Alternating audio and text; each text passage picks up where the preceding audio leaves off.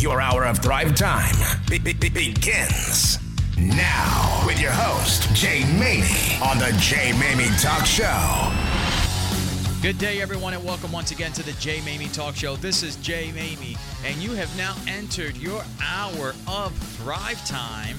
Welcome once again, my friends, to a value packed, action stoking, thought provoking show that will be full of incredible insight today as my two guests are going to really share with you not only their specialty, but what makes them so impacting in this world today based on the work they're doing. My featured guest today is none other than Jim Cantrell. Jim Cantrell is a renowned genius, legend in the world of aerial space in the world of uh, tra- uh, transportation technology in the space industry. He's the co founder of Phantom Space Corporation. He was also one of the lead engineers for SpaceX, working alongside of Elon Musk.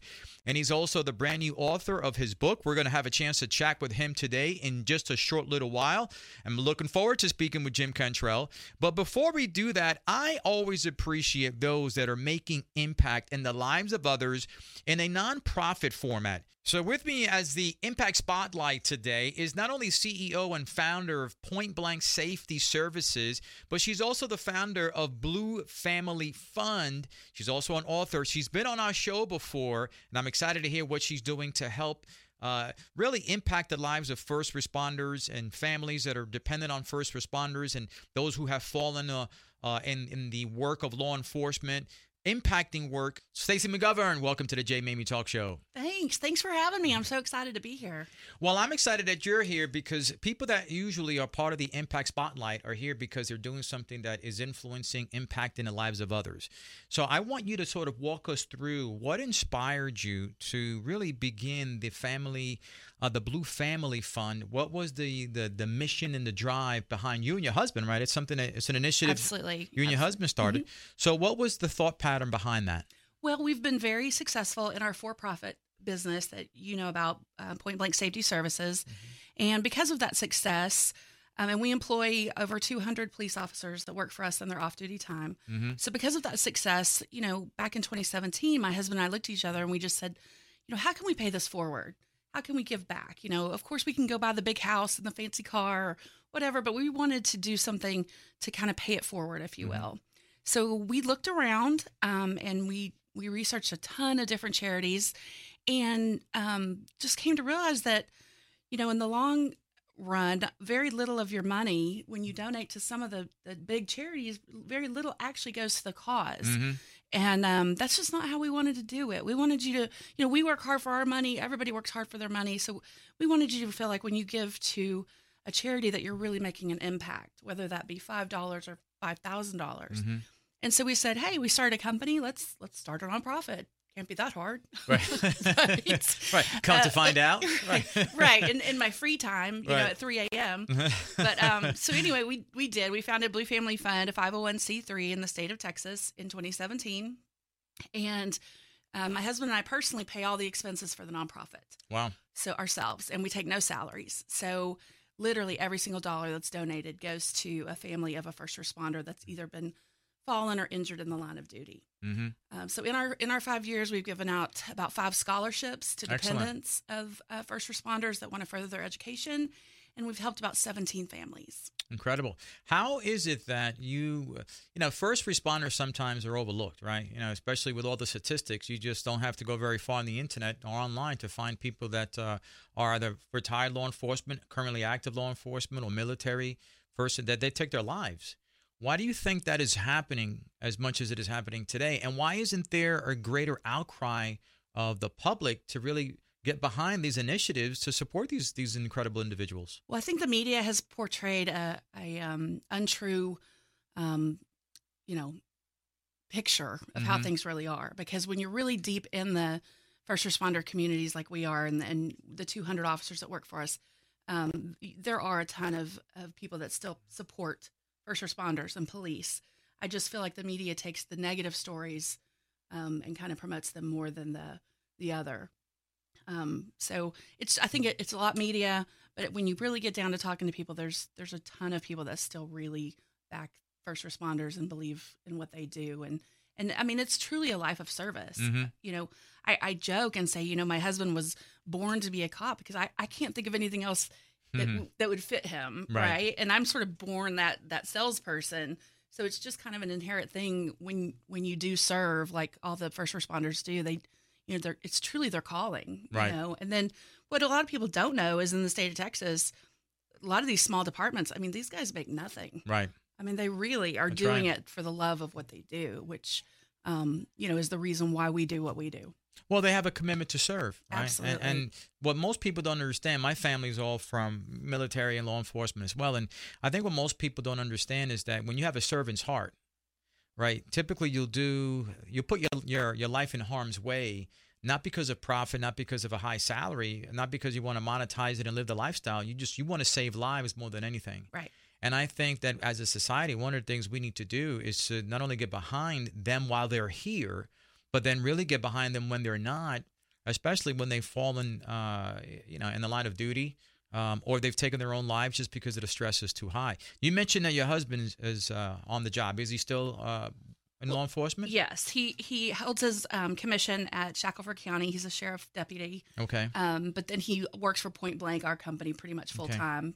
Okay. You know, reserve officers um, kind of volunteer their time with the Mm-hmm. department to hold their commission, um, and he, you know, of course, still has to be a police officer, but um, you know, Point Blank has grown so large that he really needs to devote the majority of his time to that. I know the Point Blank is doing really, really well. I, I, you were just featured on a, on a recent magazine, which is Yeah. excellent, right? Yeah. So that's that's amazing. That's why it, when you founded a, a nonprofit, like as you just joked a little while ago, at three o'clock in the morning. I mean, really, right? It, it- you, you, you've, you've an author, you've got a family, you've got things happening, and yet you still found the time to begin this initiative, you and your husband, to help others, which is fabulous, which is why you're here. But where does Point Blank fall into all of this, and how did Point Blank get started? Because I know that's your that's your baby. Yeah. Well, none of this would be possible without point Right, blank safety. right. And so it got started just as the wife of a police officer.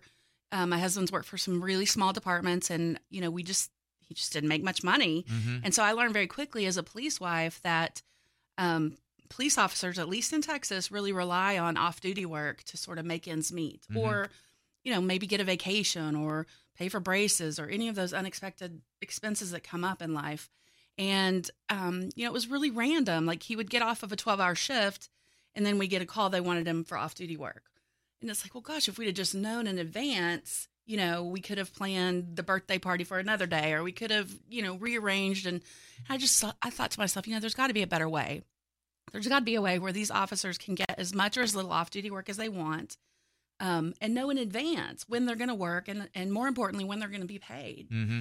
Um, so just uh, from that, from you know being a police wife and having the idea, um, people people say that you know she got lucky, you know all these different things, but what they don't realize is I literally worked for two solid years raising a family, married to a police officer that was never home, literally an idea and a business card. I still had a full time job, Mm-hmm. and I was you know in my spare time hustling to make to get leverage on this idea that I had of Sure. um, you know a better way for the police to get their their off duty work and so you know two years and, and there's so many times jay during that two years that i'm just like oh is this really worth it i'm missing so much with my kids i'm Right. you know uh, you know but i i really believed in it and i Mhm. believed in myself and i really Mhm. thought we could make it work so long story short september of 2014 i was in my um, bathroom getting ready for work like any other day putting on my makeup. The doorbell rings. True story. I go to the door and it's fedex and they have a package for point blank safety. What?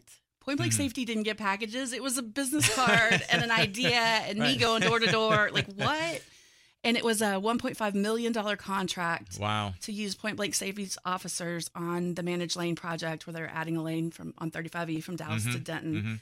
and um yeah Amazing. it happened You know, when you're called to do something, right? That's why you you were for two years. You're handing out a business card. You're kind of doubting whether or not this is going to take off, but you kept going, kept going. People don't understand when you have a, a calling, when you're given an assignment. You know, sometimes rationale and reason won't explain why you know you you have to keep going because when you look around, there's no visible sign of success.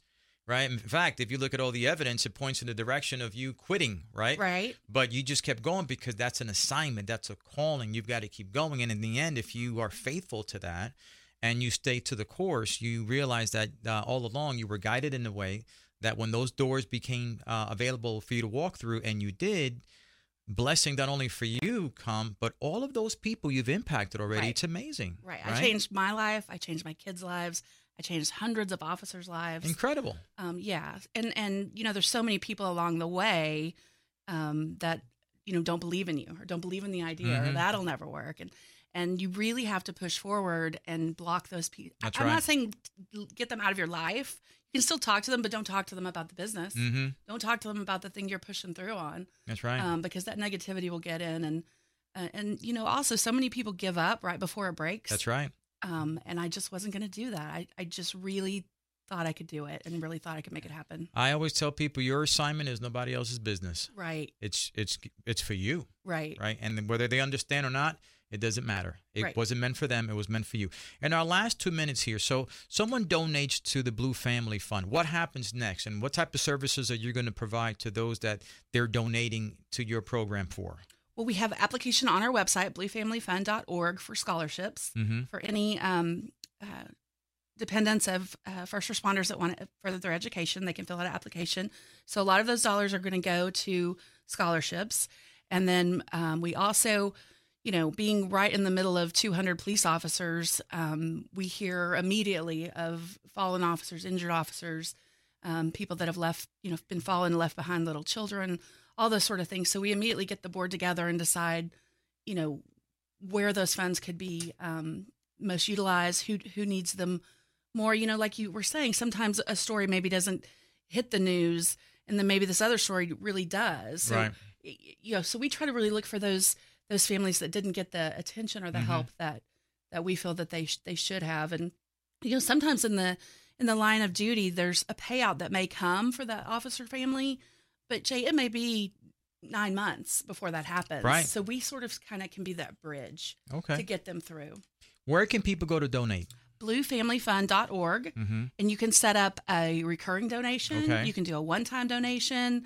Uh, we also have uh, a casino night coming up in February. Excellent. We're looking for sponsors. Um, yeah, so everything's on our website, bluefamilyfund.org. bluefamilyfund.org. It's been fabulous having you again, Stacey. Next time we come back, we're going to have to chat more about your book and, and continuing the progress and development of this incredible nonprofit. That's why you're here today as the Impact Spotlight. Folks, we're going to come back right Thank after the break with Jim Cantrell. Thank you. Hey everyone, this is Jay Maymi from the Jay Maymi Talk Show. I just want you to know that my book, my 10th book, is finally available. Thriveology, action stoking and thought provoking quotes and phrases, is now available for your purchasing pleasure. This book has already making tidal waves among those who appreciate content that is driven to give you a thrive minded mentality and also reminders throughout the course of the week of the things you need to do to thrive. Guys, you can pick up my book, Thriveology, at thejmaney.com. Are you looking to build a dynamic workplace culture that keeps your employees not only retained but also engaged and empowered to help your business thrive? Discover the secret that many companies in the community have already unlocked Collin Corporate College. With hundreds of the highest quality, affordable educational programs available and customized to your desired business outcomes, your success is Collin Corporate College's business. Call them at 972 599 3110. That's 972 599 3110. Welcome back to the Jay Maymi Talk Show with your host, Jay Maymi. Welcome back, everyone, to the Jay Maymi Talk Show. I have been looking forward to having a conversation with Jim Cantrell. I mentioned in the opening segment, uh, he is one of the top uh, scientists and premier engineers in space travel, and and I don't don't want to rehash uh, the intro that we did earlier, but I'm excited about talking with someone who really has their finger on the future of space travel, and that's just to scratch the surface. So, Jim Cantrell, welcome to the Jay Maymi Talk Show. Hey, thanks for having me. Jim, I, I before we dive into the, the genius and the goodness of what we're going to dive, uh, what we're going to talk about here, I, I've got to ask a few couple a few questions. And my my first one is, how do you balance rocket ship and satellite development and research, a company racing cars, and then a family with six kids?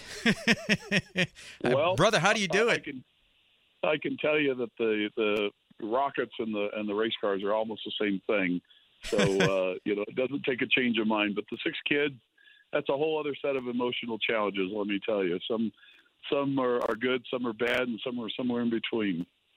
You know, when you had mentioned, uh, as I was getting a chance to know you, and you mentioned you have six kids, I thought to myself, the man is busy as an, as it is. Uh, but I, I, I have to say though, I have to say as a father myself, I have to say that you probably would agree that deciphering and trying to figure out kids is a lot harder than trying to figure out how to put a rocket in space. oh, by far, by far, yeah. So parents of America know that uh, your job as parents is much harder than anything any of us ever do out there uh, in the space industry, for sure. Absolutely, brother.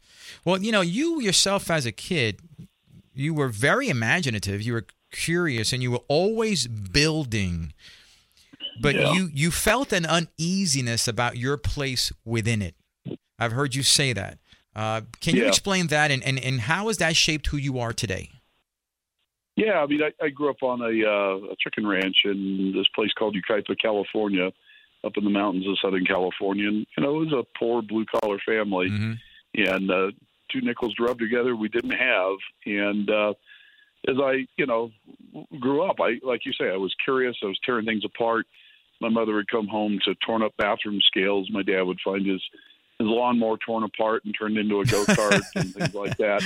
And you know, given the scarcity of things, that didn't go over too well with my dad particularly hmm but uh, you know, the rest of my relatives kind of thought I was an alien being because they didn't understand this stuff. You know, they were, you know, worked for the railroads or you know, carpentry or whatever, and uh, you know, a kid that wastefully destroys things because he's curious was was not good. And, and you know, as I as I got further along, you know, and, and really fell off into this world of reading books and figuring out how to do things by reading books and I was no longer a part of that world, and the, and the blue collar world didn't understand me, and the white collar world that I was sort of becoming a part of reluctantly on my side didn't accept me because you know there's still a class system in this country, and uh, you know you, you're either a blue blood or you're not, and I certainly was not. I was the first person in my entire family to go to university and get a degree, and uh, acceptance was not an easy thing to find there. So yeah, I just always felt between those two worlds,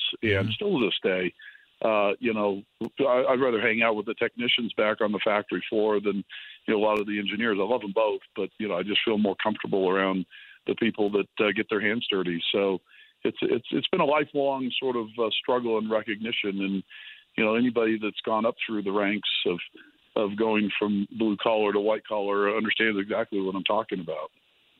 You know, I think that if you have, uh, as whether it's a, a young person or a young adult or, or even as an adult, I think it's easy to find yourself in a place where you feel uneasy, like you don't belong, that there's something else you're supposed to be doing. There's something more to your life than what your surroundings are.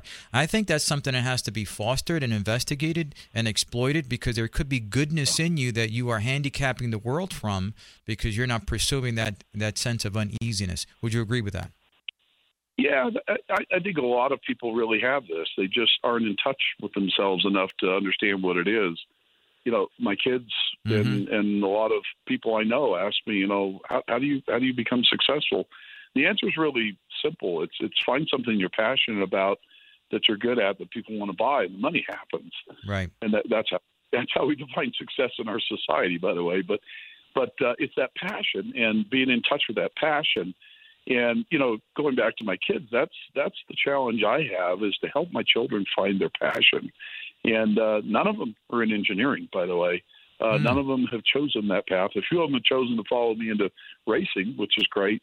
But you know, everybody has their unique individual passions, and uh, you know, a society is a fabric woven of many different people and many different capabilities. And so it's important that we all understand, you know, what it is that really gets us up during the day. We'd be a much, much more functional society if everybody was truly in touch with what they loved to do and was really able to do it. And I, I know that's somewhat utopian, but really, I mean, think of how much less Xanax people have to take and Mhm. how many less murders would happen, how much less alcohol and drug abuse would happen. You know, if people were just, you know, jazzed to get up in the morning and go do what they do. You know, drugs the last thing I think about. Let me tell you what, Mhm. because I, I got a lot of stuff ahead of me during the day that I want to do. Yeah. You know, I, I totally agree with you. When you pursue your passion, Your passion is going to reveal your purpose, and if you focus on that, profits will follow. I think that's a simple formula Absolutely. for life, right? I, I'm sure you're passionate about radio shows. I, mean, I Absolutely. can hear it in your voice, and Absolutely. that's that's why you're successful. I appreciate that, brother. Hey, so let's fast forward now. Let's fast forward to a watershed moment. I'm a big believer that watershed moments are critical in our in our existence in creating our life's resume. A phone call you had you back in July 2001. You get a phone call. I'll let you pick it up from there. Right. Yeah, so I'm driving home uh, from work. It's early on a Friday afternoon. I decided to play hooky and get out early. And a beautiful, beautiful day in the Rocky Mountains. Had the top down on the car, and uh, phone rings. And this was this was 2001, so you know we didn't have Apple iPhones then. It was a Motorola StarTAC, and I look at it, and it's a Palo Alto, California area code. Having lived there, I thought, well, maybe it was somebody I knew, and so I answered it. And it was a very strange sounding accent. Hmm. I couldn't quite place. I, I uh, I'm not an expert in the the accents of the colonies, but this one wasn't quite Australian, wasn't quite English, and it was a guy who identified himself as Ian Musk. Yeah, so so I thought, and uh, he was uh, going on about you know humanity becoming a multiplanetary species and so on. So I, you know, I, I stopped him. I said, look, I, I can hardly hear you. I've got the top down. I'll call you when I get home. It was about ten minutes from home, so he agreed. And so when I got home, I went into my library to call him back. Uh, I called it back, and I got a fax machine. And uh, this fax machine, uh, you know, i- i- i- if you're too young to know what those sounded Right, like, they're right. very irritating squeal over the Mhm. line. So I hung up and I said, "All right." You know, he he'd said he was an internet billionaire, and I I thought, okay, an internet billionaire with a fax machine. You know, so this started to sound a little little suspicious. hmm So about 20 minutes later, I get another phone call from also same area code, different number, and it, it's it's Ian again, and uh, he, he he wants me to, you know, explain why I didn't call it back, and so I did, and he's like, oh, okay, this is my cell phone, and so on. Turned out it was Elon Musk, and I'd misheard him, and uh, he had this thing called PayPal that I'd never heard of before, and that was a funny sounding name to me. And he, he was calling me because he was looking for somebody to help him buy Russian launch vehicles to send a mission to Mars that he wanted to fund himself. And uh, so we talked, and uh, he gave the same speech then to me about humanity becoming a multiplanetary species that you hear him talk about now every day. So Mhm. he, he hasn't changed a word in that in you know 21 years. So he he wanted to come see me the next day on Saturday and fly in and come to my house, and I'm like, no way, you know. I'd, I'd spent uh, years in Russia, and I, you know, I just my personal security was was something I was a little more than uh, paranoid about. So I, I, I lied and said, hey, I'm not available on Saturday, but uh, you know, I have to fly out of Salt Lake City uh, uh, on on uh, Sunday on commercial. And this was pre 9/11, so you could all go behind the uh, security without a without a plane ticket. So I knew that he could fly in there and that he'd have to go through metal detectors so he couldn't pack a weapon and I'd have police nearby. So so I was pragmatic about that and we, we met in a uh, Delta Crown Room conference room. And uh, that that was uh, when he began to explain the whole details of this uh, idea of sending sending uh, mice to Mars. Originally, we we eventually uh, came up with a, a plant growth chamber and landed on Mars. But that's what eventually led to SpaceX, and it was it was going to Russia and trying to buy those launch vehicles later in the year that uh, led led to the Russians, you know, telling him no, in, and more colorful ways than that. But they Mhm. uh, they, they refused him, and uh, he went and started a company that eventually put them out of the commercial launch business. So it's one of those uh, one of those turning points in history that at the time seemed like a rather mundane sort of phone call that you might have. Now, now you're being very kind with how the Russians uh, decided not to do business with you guys. They actually spit on your shoes. Isn't that true? Yeah, one one of the visits uh, to Machina Stroya, who built what they called the Strela Mhm. uh, launcher, it was a converted ICBM, really meant to destroy our cities, uh, but they converted to launch satellites. Um, you know, we went there, and it was kind of like a, a prison bunker. You know, the the design bureau where we went to, and the chief designer who the, the best described as sort of the equivalent of the startup CEO in the modern America. Uh, back in the Soviet system, you know, they put the technical people in charge of the design bureaus, and he was very um, he was very irritated by the idea that we would dare use his uh, his weapon of war as uh, something as a play toy for a billionaire. That that was his attitude. And uh, uh, as as Elon was telling him about you know humanity becoming a multiplanetary species and all this, and mind you, he's a twenty something kid in this guy's eyes, and he's mm-hmm. dressed poorly because I and I tried to tell Elon, you know, look, the Russians are are, are very age sensitive, and you being a young guy, you at least need to dress well. And he, he refused, and he wore his t-shirts and you know trousers. At any rate, and you know, I was at least in a tie and suit. But uh, yeah, he, he he looked at us and spit on our shoes, you know. And Elon turned to me and said, "I think he spit on us." yeah, he hmm. did. It's a sign of disrespect. So that's when the meeting was over. You know, we, we thanked him for his time and, and left. And uh, second meeting we had, um, the the guys, uh, you know, they didn't understand that I spoke Russian because I never let on that I did, and they were they were calling him behind the scenes in Russian a little boy, mm. and uh, I just knew it was over when I heard that. So so yeah, that that was that was the reception we got from the Russians the first time they, you know, said hold my beer and they shot themselves in the foot with respect to space launch. Yeah. Yeah, kidding. I'm sure they look back now, regret spitting on those shoes. I'm sure that that that runs through whoever's mind that was if they're still alive. And my, let me ask you one last question because you know I I would imagine millions of people wonder what's it like to work alongside of a guy like Elon. Um, so I've got to ask you that question: What's it like working like him and, and working alongside of Elon? And we'll move on to the next question. Yeah, so you know, I guess there's two sides to Elon, and uh, the good Elon and the bad Elon. That's that's way I always termed it. And the good Elon's just an absolute pleasure to work with. He's bright he's full of energy. You know, he's open minded about new ideas, and anything's possible. And, and let me tell you what, to, to work with somebody like that is is a rare pleasure in life. It truly is. And you know, he has obviously back then less means than now, but still he had the means to do pretty much whatever he wanted to do. And uh, you know that that part was easy. The bad Elon uh, not sure really what triggers it, but he's just very, very difficult. And you know, if if you're not 100 percent, say 150 percent with what Elon wants to do, he's got no use for you. Mm. Uh, and that's probably one of his secrets to success. So I don't ever begrudge him these these things. Understand that. I mean, I'm a great admirer of Elon, despite sure. you know the fact that we're all less than perfect one way or another. And uh, you know, he he works incessantly, and he expects everybody to work exactly at the same pace as him you know, I can tell you that I wasn't the only recipient of phone calls at three in the morning where he'd say, "What are you doing?" I'd say, "I'm sleeping." And say, well, I'm at out the factory, and you should be here with me. And so, like, okay, well, give me a chance to get dressed.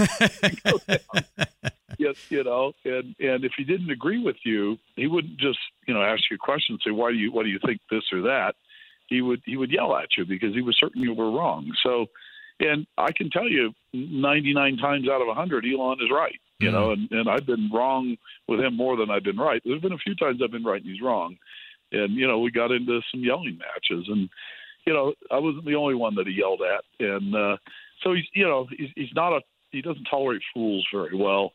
And, uh, so, so anybody that's less than completely self-confident is going to melt in his presence.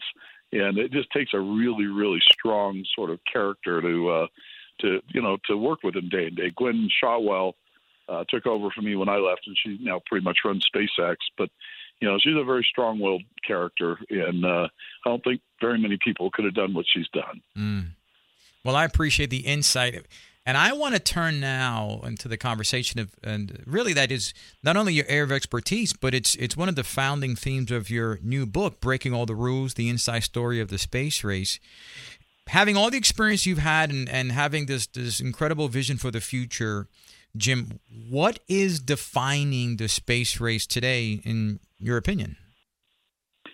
So I think it's the economic promise of space, which uh, is sort of up there with, you know, this hu- human. Uh, uh, I don't know. It's it, it's it's in our DNA that we have to see what's around the next corner. Mm-hmm. So when you combine those two things together, you, you get this explosive growth and you see a lot of money, uh, commercial money flowing into the into the space industry now, and it's only just beginning. It's it's it's as if the bathtub uh, spigot's only started, and the bathtub's just you know an inch full. It, it's it's gonna it's gonna get bigger and bigger. It's gonna be one of the biggest economic enterprises mm. that humanity has seen. Mm-hmm. Uh, I compare it with the, the New World, which we're all standing here in. Uh, you know, 500 years ago, none of those people could see uh, what the new world would become. I mean, who would imagine, right? And the untold amount of value that's been created here. Space is the same way. So you get a lot of money chasing that economic promise, and you, you get also the you know the exploratory DNA that it was in all our ancestors and why they came here one way or another. So so those two things together are just a really really powerful force. And um, you know people that say it's all about the money, it's not about you know they call it space tourism, but you know the adventure are wrong. Mm-hmm. You know, there, there's a reason why Star Trek was so so damn popular back in the '60s. You know, even me as a kid, I watched it. You know, and, and dreamt of being James T. Kirk and, right. and commanding right. the Starship Enterprise. That's right. You know, the only disappointment of my adult life is I couldn't work on the space, Spaceship Enterprise. You know, Jim, in our last couple of minutes here, I, and I want to to get your thoughts on this, and we're going to pick it up after the break. But where do you see the space race heading 20 years from now? Curiosity is was driving this engine. Uh, but where do you see and economics too and profit? I get that, but it's curiosity, right? We always want to know what's around the corner. But where do you yeah. see the space race heading in the next uh, 20 years?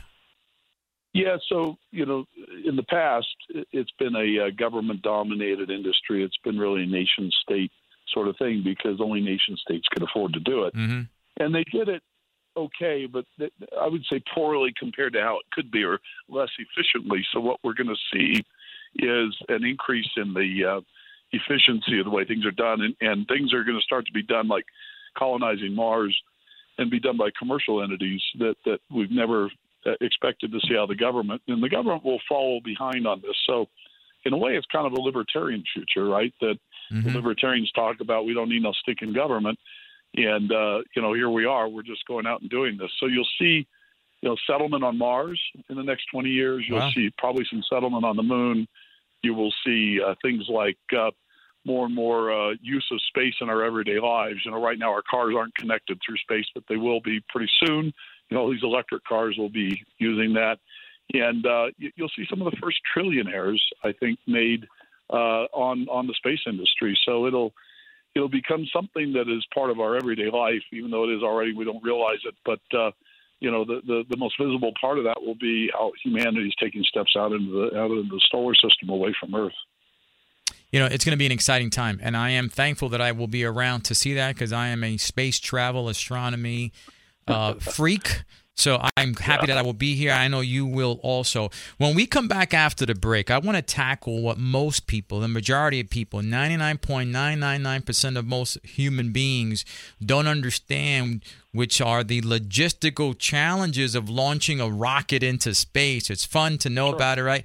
But let's get back, uh, let, let's look at those challenges of how do you get a rocket into space when we come back after the break. Business owners, do you feel like you are paying more than your fair share of taxes? Is your tax preparer out of ideas? My name is Susan Bryant, CPA and certified tax coach at the MB Group and proud corporate sponsor of the Jay Maymi Talk Show. Tune in during the month of September to hear my favorite tax tips that can keep some big dollars in your bank account. In the meantime, learn more about how we're changing our clients' financial futures at mbgcpa.com.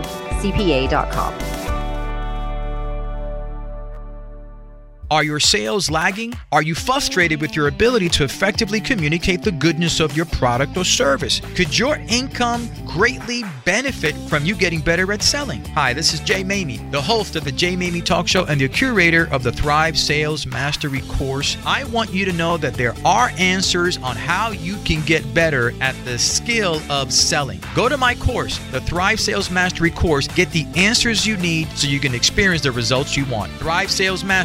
ThriveSalesMastery.com Welcome back to the Jay Maymi Talk Show with your host, Jay Maymi. Welcome back, everyone. Having a fantastic conversation with the one and only Jim Cantrell.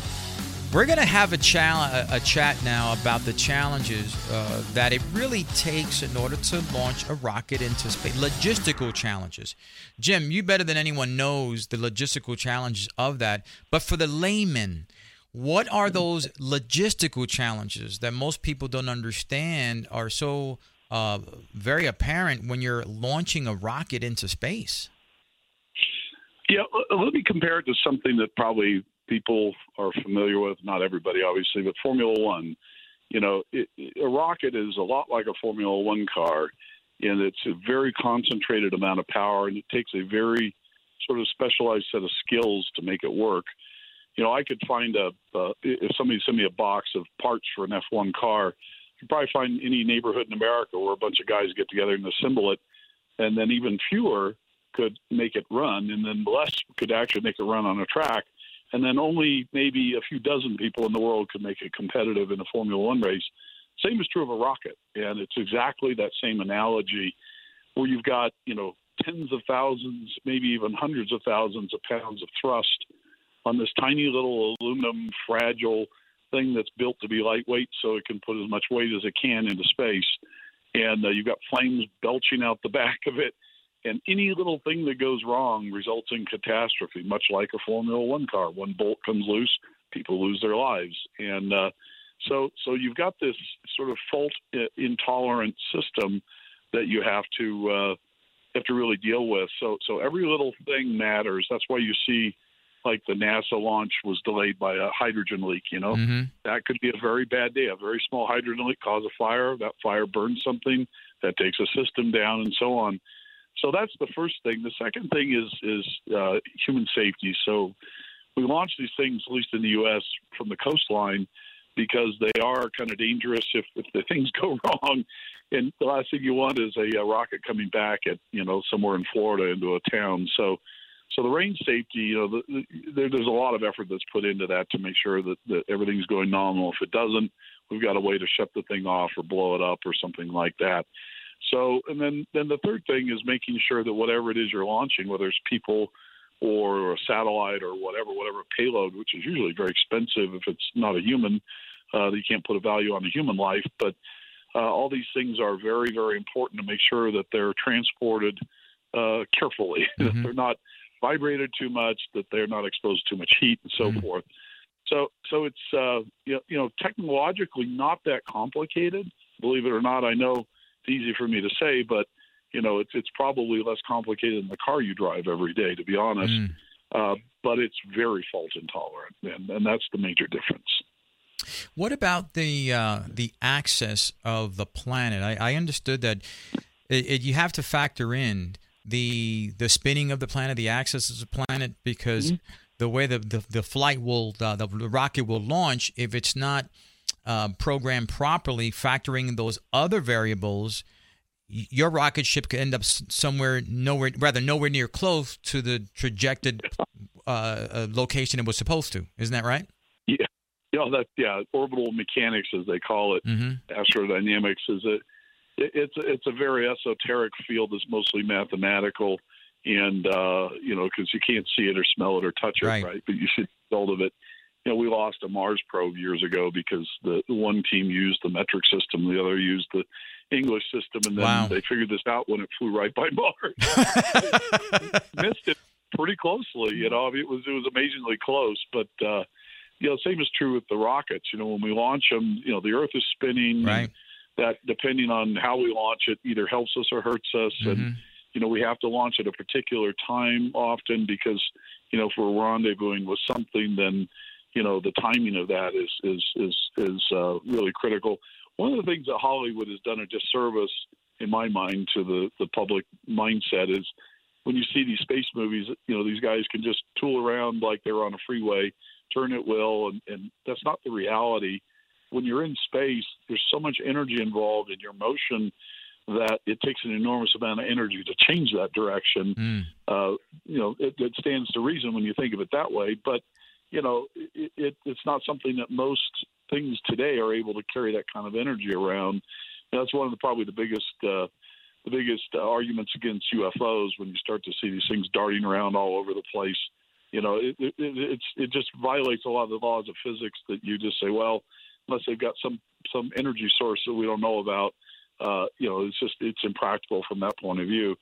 So that's really what it comes down to is is you know it's all geometry and it's all energy and uh, you have to be practically a math wizard to figure all that stuff out. I studied that in college, so it makes sense to me. But you know, it, it's it's one of these things that that is like flying a plane. You either get it or you don't, and uh, so you leave that to the wizards to figure it out. You know, I'm glad you brought up UFOs because we'll probably have a conversation about that later. I mean, how could you not have Jim Cantrell on the show and not talk about UFOs? okay. So if there's time, we're going to dive into that, brother. You opened up a can of worms, and I love the listen. That's a whole show we, I could dedicate to because I love the topic. I've got my own thoughts on it. But Yeah, with regards to scientists, I, I know that there's unknown space travel challenges that still stumble scientists today. They're trying to figure out ways to do this, that, and the other to Oh, yeah. you know increase the viability of space travel. You know the, the stuff that we see in Hollywood. What what are those unknown space travel challenges that are still stumbling scientists today? Well, we don't really know how to send something, you know, in, into the cosmos to visit what we think are habitable planets, you know, in our neighborhood, which, you know, is 25, 50 light years away.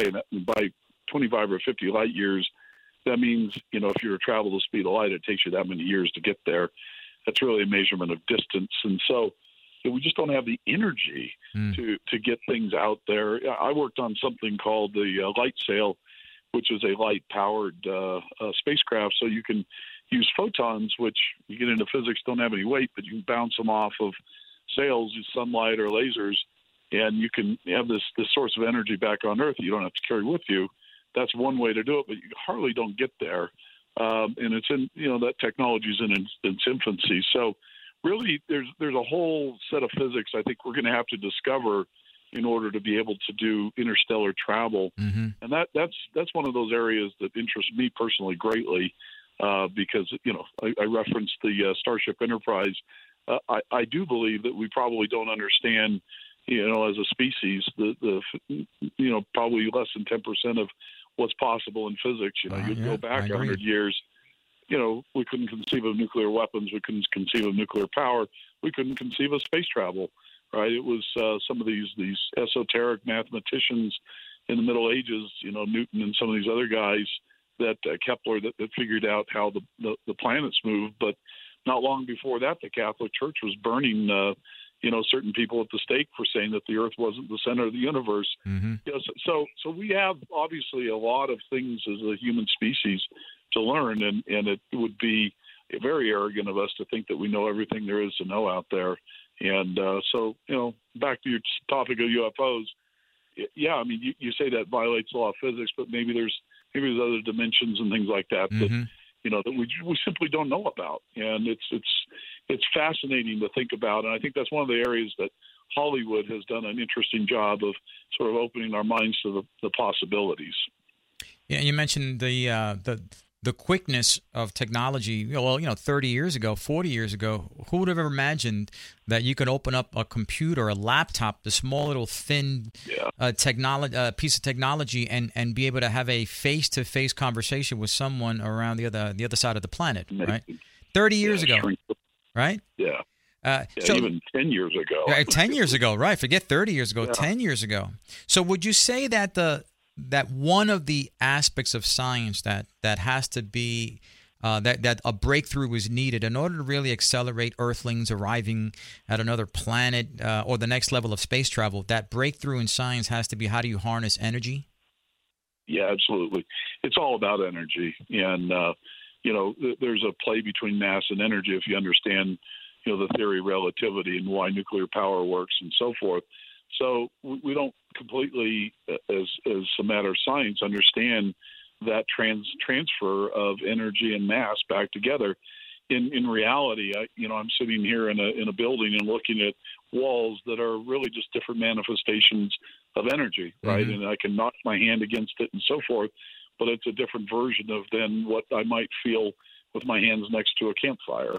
And uh, so, so it is all about energy ultimately. And as we believe from from our scientific teachings that energy can't be created or destroyed; it just changes form. So, so that's where the secret lies is in, is understanding all of that movement of energy between various uh, sort of manifestations. Yeah, in our last couple of minutes here before we go to break, and we're going to have you back for another segment here uh, because there's a lot more I want to unwrap with uh, with you, and, and I think our audience wants to learn more about this. But what would you say are the lessons that you've learned in how to be that lessons that not only you can learn in the scientific world uh, from a scientific standpoint, but but that anyone could apply to uh, can apply rather to the complexities of an uncharted challenge. What from a scientific standpoint, what lessons can anyone learn about how to begin to solve the complexities of an uncharted challenge?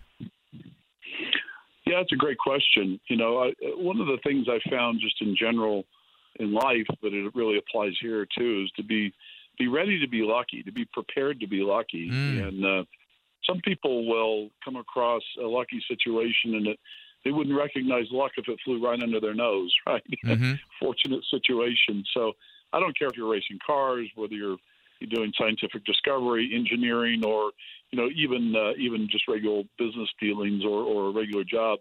You know, if you recognize luck and you take advantage of it, that's really where sort of these breakthroughs seem to happen. They don't they don't seem to happen necessarily as a result of intense hard work, but the preparation is a result of intense hard work, and then that that magic of seeing that opportunity, that serendipity of presenting itself at the same time that you're prepared for it is where great breakthroughs happen.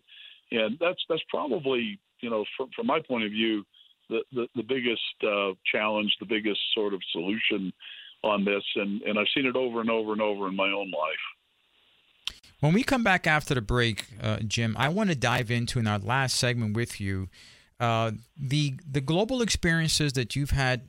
You've dealt with people from all walks of life, all different uh, governmental agencies, scientific agencies, and I want to learn about what that life experience has taught you about the need for us to work together.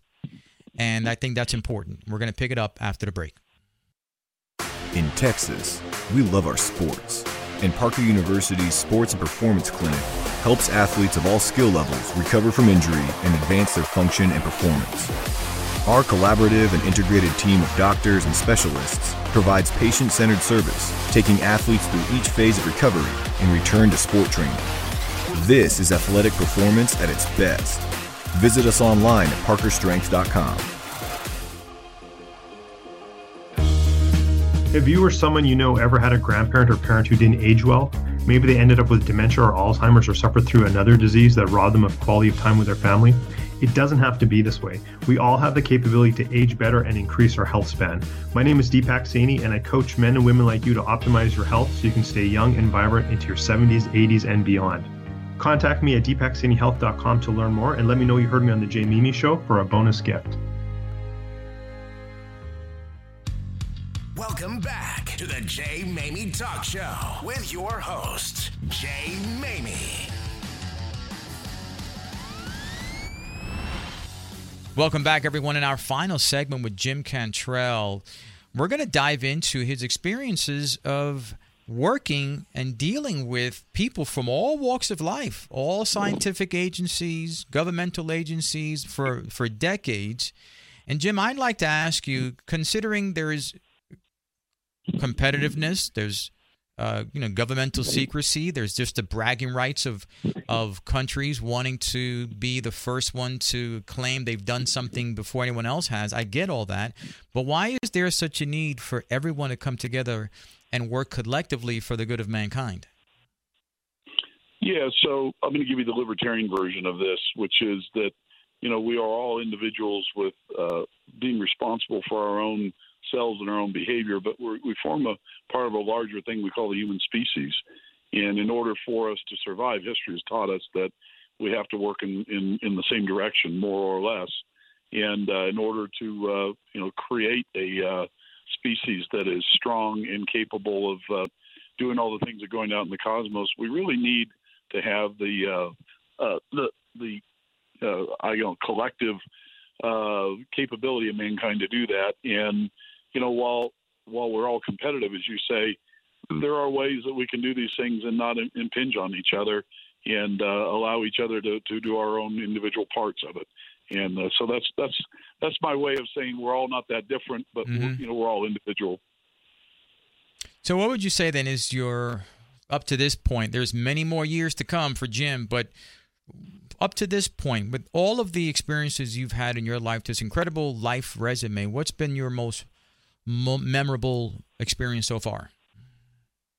Well, you know, the first time I uh, launched something into space was probably the most memorable thing. And uh, that was that was the Skipper spacecraft back in 1996. Mm-hmm. And to see your your creation take off from uh, from from the surface of the Earth and go on this pillar of fire is is a is a high that you can't quite describe to somebody who hasn't felt it before. It's it's up there with having a child uh, or witnessing your in my case witnessing a child being born, and uh, it, it's uh, it's it's another form of a child. So that that is by far Mm. one of the most memorable parts of my career. And you've now recently launched a new company, Phantom Space. So here you go, go again, coming up with something new and valuable. What makes this initiative so different from your previous work? Well, I want to do something that actually changes the way space commerce is being done. Uh, up till now, really, it's been too infrequent. And, uh, you know, when people clap every time a rocket goes off, that tells you something about, you know, the expectation of reli- reliability there. We want to become the Henry Ford of space Mm. to make uh, space commerce and space launch commonplace. So we're, we're attacking the entire market from the launch vehicles that put the satellites up there to the satellites themselves. And uh, we, we aim to really be sort of the, the SpaceX of the 21st century that uh, follows in the footsteps of that great company. Well, I know you have great plans. You and I had a chance to chat about that, and I, I think that the uh, the best is yet to come for Jim Cantrell and, and the creative genius Thank that you. you are. And one of the best of yet to come is your book, Breaking All the Rules: The Inside Story of the Space Race. What inspired you to write this book?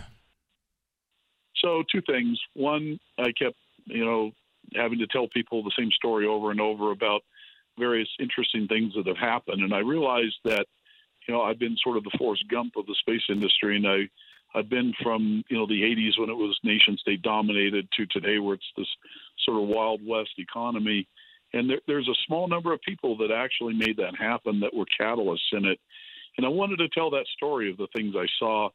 And then the second part I wanted to, to get across to people is that you know it doesn't matter what part of walk of life you come from. You know these are the things you can do with your life. I want this to be inspiring to the youth, and uh, I needed this greatly Mm. when I was young. This kind of inspiration, Mm-hmm. and hopefully this can spark in some people that might read it to say, hey, you know, even though I may be you know living poor in a city or you know out on a farm or whatever, but I too can can become part of this great enterprise of humanity. Well, Jim, the book is uh, a fantastic read. Uh, I can attest to that. We're going to put the book up at our website so that individuals can find it, track it down, learn your life history and, and the way that you think. We're going to have to have you back again in the future because we still didn't have time to get into UFOs. yeah, touchy subject. That's right. And we'll need a whole hour for that one. Jim Cantrell's been awesome having you on the program, brother. Thank you. Thank you. Thanks for having me. Folks, that wraps up another fantastic episode of the J. Maymi Talk Show, bringing you thrive minded value yet again. Until next week, keep thriving.